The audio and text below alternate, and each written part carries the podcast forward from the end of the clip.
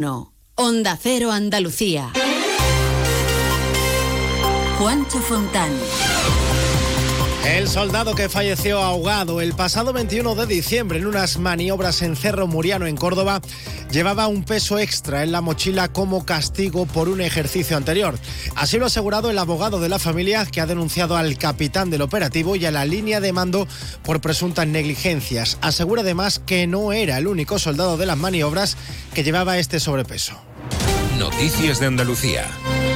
Andalucía, buenos días. El capitán responsable del ejercicio fue retirado de forma inmediata, según comunicó en su día el Ejército de Tierra, poco después de los fallecimientos del cabo Miguel Ángel Jiménez y del soldado Carlos León Rico, cuya familia presentó esta denuncia por negligencias. La familia mantiene que en este ejercicio no se hacía pie y que no había salvavidas de los que poder hacer uso en caso de peligro. Córdoba, María Luis Hurtado.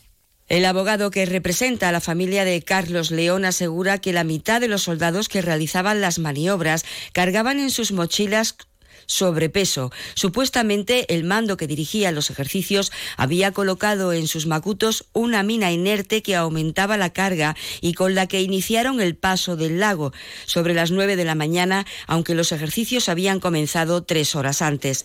Las diligencias anotan que los soldados tenían que atravesar 100 metros de orilla a orilla del lago sin hacer pie. No había línea de vida ni salvavidas a los que pudieran recurrir en caso de peligro. Gracias, María Luisa. Esta mañana en Sevilla, el abogado que representa a la familia de Carlos León va a dar una rueda de prensa después de conocerse todos estos detalles. Y en Almería, una mujer ha muerto y 13 personas han resultado heridas al volcar un camión sobre un autobús que transportaba trabajadores del campo. Más detalles, Almería, Inés Manjón.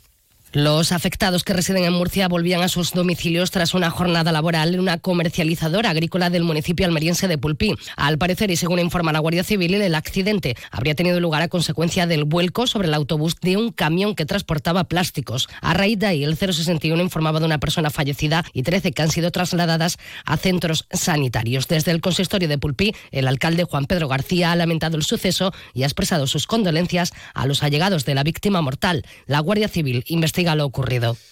Y cambiamos de asunto porque este lunes ha vuelto a ser un día complicado para los usuarios del tren. Una avería en la línea ferroviaria en Toledo provocaba retrasos en todos los trenes de alta velocidad con origen o destino Sevilla, Málaga, Cádiz, Huelva o Algeciras. Una avería que precisamente llegaba el día en el que se repetían retrasos desde primera hora de la mañana por el arranque de las obras de mejora en la línea de alta velocidad que conecta Andalucía con Madrid y que ha afectado a miles de andaluces que utilizan estas conexiones para ir a trabajar. Así lo explica la portavoz de la plataforma de afectados por retrasos de Avant, Laura Blanco, que dice que ante la falta de respuesta del Gobierno central, muchos de ellos se plantean hasta cambiar de empleo. Ya nos costaba trabajo antes con los continuos retrasos y las distintas modificaciones de horarios que llevamos sufriendo durante todo el 2023 y ya esta mañana era absolutamente insufrible y los comentarios desde el tren eran algunos incluso que, que decían yo ya cuando pueda me quito de este desplazamiento porque es que no puedo, o sea, la ansiedad que esto está provocando a nivel laboral, a nivel de conciliación familiar. Y mientras en la frontera de Gibraltar siguen los problemas para los trabajadores españoles. En las últimas horas la policía ha propiciado atascos, especialmente entre los que acuden a trabajar al otro lado en bici o en moto. La duda es qué ocurrirá a lo largo de esta mañana. Algeciras, Alberto Espinosa. Incertidumbre en los trabajadores transfronterizos que acuden a primeras horas de la mañana a Gibraltar. Todo ello tras una jornada del lunes en la que el colapso de los vehículos de dos ruedas fue provocado en esta ocasión por los policías gibraltareños. Desde Aztec, el colectivo de trabajadores afincado en la línea de la Concepción, esperan que no haya respuesta por parte de España. Juan José Uceda, portavoz. Siempre son producidas por España, basta que Gibraltar en los últimos eh, dos años eh, se hayan hecho dos colas por causa de la frontera gibraltareña y que ya ahí pues se excusen todas las otras que se puedan seguir originando aquí, que no queremos que haya ninguna, como es natural. Todo ello mientras se sigue a la espera del acuerdo en torno al Brexit. A punto de alcanzar las 7 y 25, un momento. Yo cuido de la sanidad pública. Y yo. Y yo. Y yo. En CESIF trabajamos por ello. Un incremento de plantillas, por una carrera profesional ágil y efectiva para todas las categorías, por contratos más estables y bolsas actualizadas. Porque si tú no te conformas, nosotros tampoco. Yo cuido de la sanidad pública. Confía en CESIF. La Federación Andaluza de Municipios y Provincias te acerca a las novedades de lo que más te preocupa. Empleo, salud, medio ambiente y sostenibilidad, ciudades inteligentes, participación ciudadana, cultura y patrimonio. Tienen más información en famp.es. ¿Quieres abrir tu negocio al exterior? En Cajamar te acompañamos en la estrategia de negocio internacional de tu empresa. Infórmate en nuestras oficinas y te ayudaremos a encontrar las mejores soluciones para tus operaciones internacionales. Consulta en la web cajamar.es, área empresas y autónomos barra internacional. Cajamar, distintos desde siempre. Más de uno. Onda Cero Andalucía. Uno de cada cuatro andaluces ha tenido dificultades para pagar la hipoteca o el alquiler. Es un dato del barómetro andaluz que publica el Centra que también indica que el paro es la principal preocupación de los andaluces. Sobre intención de voto señala que si hoy se celebrasen elecciones en Andalucía, el PP dispararía su mayoría absoluta hasta los 62 escaños, mientras que el PSOE baja en más de tres puntos hasta los 27 y Vox seguiría como tercera fuerza, aunque perdería entre dos y tres de los 14 escaños actuales. Una muestra de la confianza de los andaluces en el gobierno del cambio, según el consejero de Antonio Sanz. Para el Gobierno de Andalucía significa un estímulo, significa un acicate y nos anima a seguir trabajando por, por Andalucía y ofreciendo resultados positivos para Andalucía. ¿no? Viene a confirmar que los andaluces entienden que el Gobierno de Juan Marino es un gobierno dedicado y volcado en resolver su- sus problemas, en buscar soluciones a sus problemas. Es un gobierno moderado y que conecta con la mayoría de los, de los andaluces.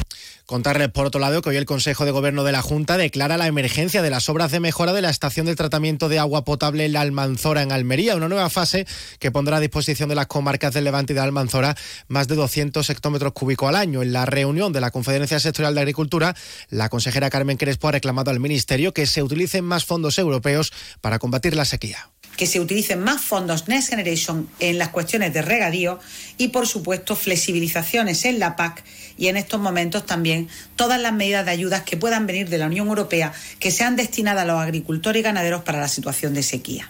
7 y 27. ¿Pero qué estás haciendo, alma de cántaro? He conectado la bicicleta estática a la cafetera y en 45 minutos tendré el café en su punto.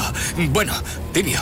Bueno, a temperatura ambiente. Déjate de chorrada, hombre. Tú lo que tienes que hacer es contactar con Grupo Acerca y empezar a ahorrar en tu factura de energía. Y quítate esas mallas, que me estás dando el desayuno. Infórmate ya en www.grupoacerca.com y comienza a ahorrar. Grupo Acerca, tu elección más fácil. Vigésimo aniversario del Teatro Auditorio de Roquetas de Mar. En sus dos primeras décadas de vida ha contado con los artistas más relevantes. Pasión Vega, David Bisbal, Manolo García, Rafael Montserrat Caballé o Ainhoa Arteta quisieron dejar su huella para siempre en las tablas del Teatro Auditorio. Cultura, teatro, Roquetas. 20 años de sueños. Teatro Auditorio Roquetas de Mar.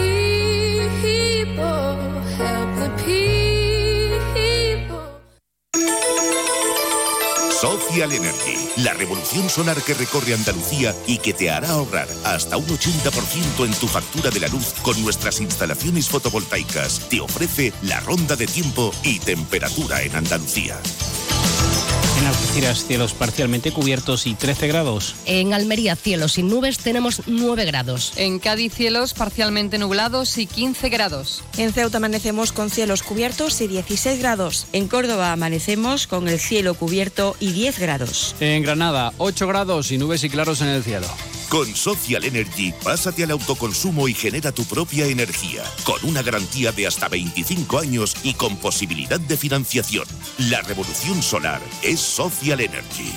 En Huelva, cielo nuboso, llovizna intermitente, 14 grados. En Jaén, cielo parcialmente cubierto, 12 grados. En Jerez, de momento, cielo despejado y 12 grados. En Málaga, nubosidad en aumento y 12 grados. En Marbella el cielo está despejado y hay 11 grados. En Sevilla, nublado a esta hora y 12 grados. Comienza el año revolucionando tu hogar con Social Energy, la mejor relación calidad-precio del mercado. Si no, te la mejoramos. Descuentos de hasta 3.750 euros y llévate 200 euros en tu batería virtual con Quiero Luz, con seguro todo riesgo incluido los dos primeros años. Pide tu cita al 955 44 11 11 o socialenergy.es. La revolución solar es Social Energy.